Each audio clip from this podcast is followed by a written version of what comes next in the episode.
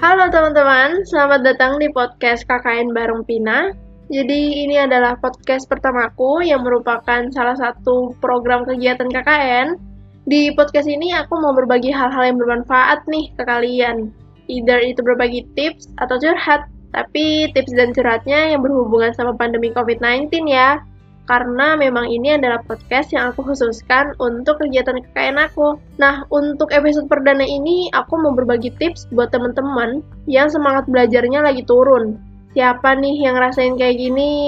Kalau kalian ngerasain ini, dengerin podcast aku sampai selesai ya.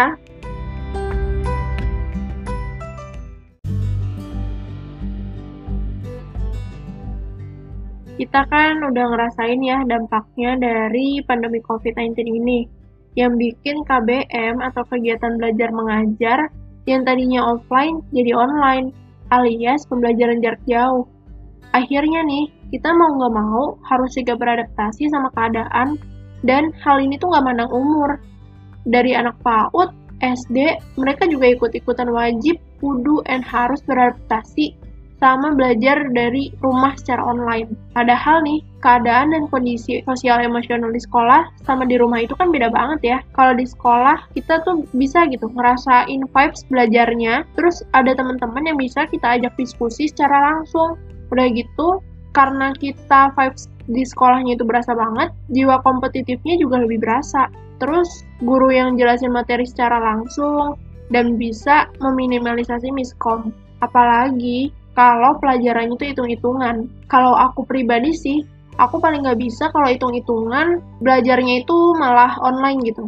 Harus dijelasin secara langsung. Kalian gitu juga nggak? Tapi nih, pas pandemi ini mulai hadir, K B M yang kita ikutin dari rumah tuh vibes-nya beda banget nggak sih? Setuju nggak? Udah gitu, kegiatan sekolah sama kegiatan rumah yang diadain di satu tempat, seringkali bikin kita malah jadi stres.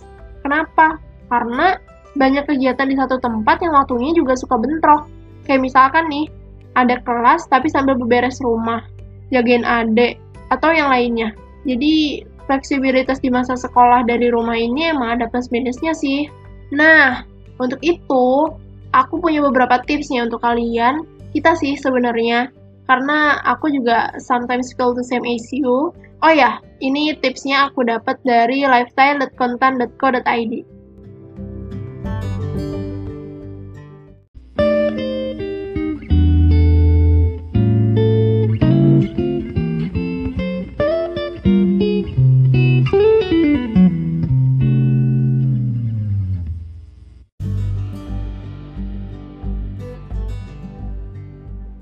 Oke, kita masuk ke tips yang pertama. Kalau teman-teman punya ruang belajar sendiri nih, coba deh modifikasi ruang belajar kalian. Atau setidaknya dirapiin. Karena kalau kebanyakan buku, nanti malah takutnya bikin kalian pusing pas belajar. Terus kalau misalkan kita modifikasi ruang belajarnya nih, kita bisa merasakan suasana baru gitu loh. Dan sumpah ini penting banget, at least for me. Dan aku yakin sih, penting juga buat kalian. Pisahin antara tempat belajar sama kasur. Ayo ngaku, siapa yang suka belajar di kasur tapi malah berakhir rebahan? Ayo teman-teman, pisahin mereka sekarang juga, supaya kalian tuh bisa belajar dengan nyaman tanpa harus lirik-lirik kasur. Dan jangan lupa, usahain tetap belajar di tempat yang nyaman ya. Nah, tips yang kedua nih, yang menurut aku juga susah sih.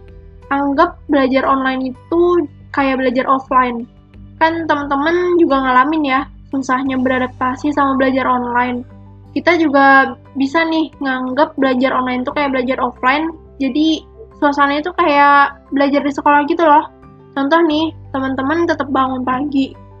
Jangan bangunnya tuh pas mepet-mepet kelas, kan suka ada tuh yang alarmnya tuh jadi berubah mepet-mepet kelas.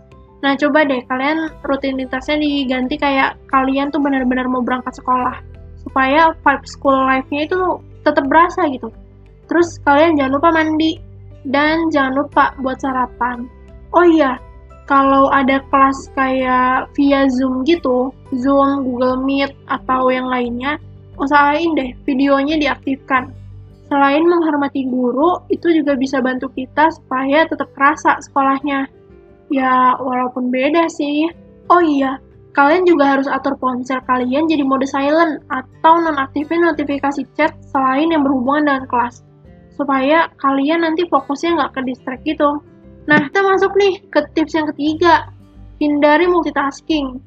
Dan ini nyambung sih sama kalimat aku yang sebelumnya, sadar nggak kalau kita multitasking itu rentan terpecah fokusnya. Apalagi keadaan yang fleksibel dan lebih santai di masa sekolah dari rumah ini, bikin kita jadi rentan melakukan banyak hal gitu, alias multitasking. Melakukan banyak hal di waktu yang bersamaan. Dan hal itu malah berakhir nggak bisa fokus buat belajar. Karena ya itu, belajarnya nyambi nyelesain kegiatan yang lain. Kan sayang banget ya, jadi usahain nggak multitasking ya. Nah, teman-teman bisa nih buat jadwal-jadwal tertentu. Misalkan, dari jam tujuh sampai jam delapan teman-teman fokus belajar.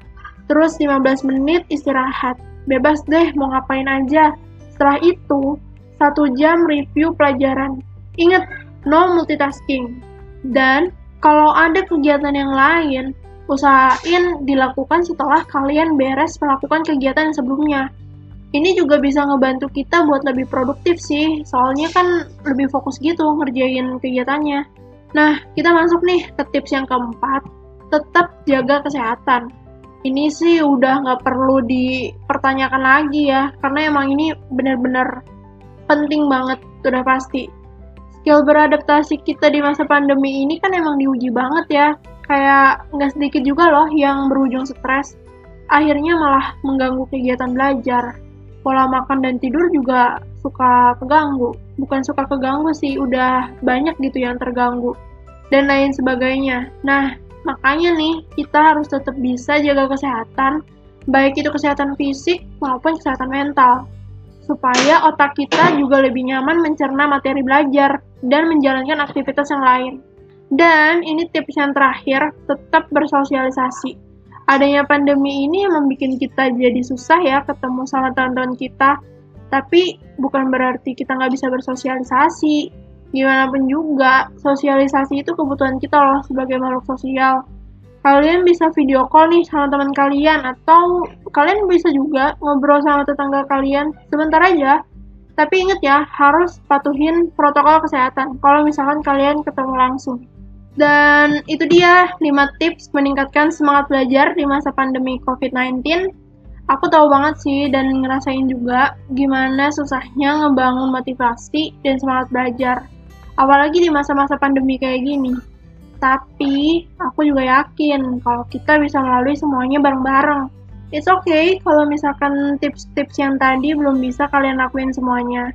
There's no need to rush. Take your time. Aku, kamu, kita semua pasti butuh waktu untuk menyesuaikan dengan keadaan. Tapi yang harus kita ingat nih, waktu tuh terus berjalan. Pandemi nggak bikin kegiatan dan keadaan tuh jadi berhenti gitu. Dan gak ngebuat kita jadi libur terus enak-enakan di rumah. Kita harus tetap belajar, harus tetap semangat walaupun banyak rintangan. Masih banyak tahapan yang harus kita laluin. Jadi aku harap kalian gak nyerah ya. Yuk semangat, kita semua pasti bisa. Oh iya, jangan lupa istirahat juga ya. Jangan terlalu paksain diri kalian. Sampai di sini dulu podcastnya. Semoga kalian terbantu dengan tipsnya. Kalau misalkan kalian mau request tema atau topik, boleh banget kok. Aku bersedia mempertimbangkan request dari kalian. See you di episode selanjutnya ya.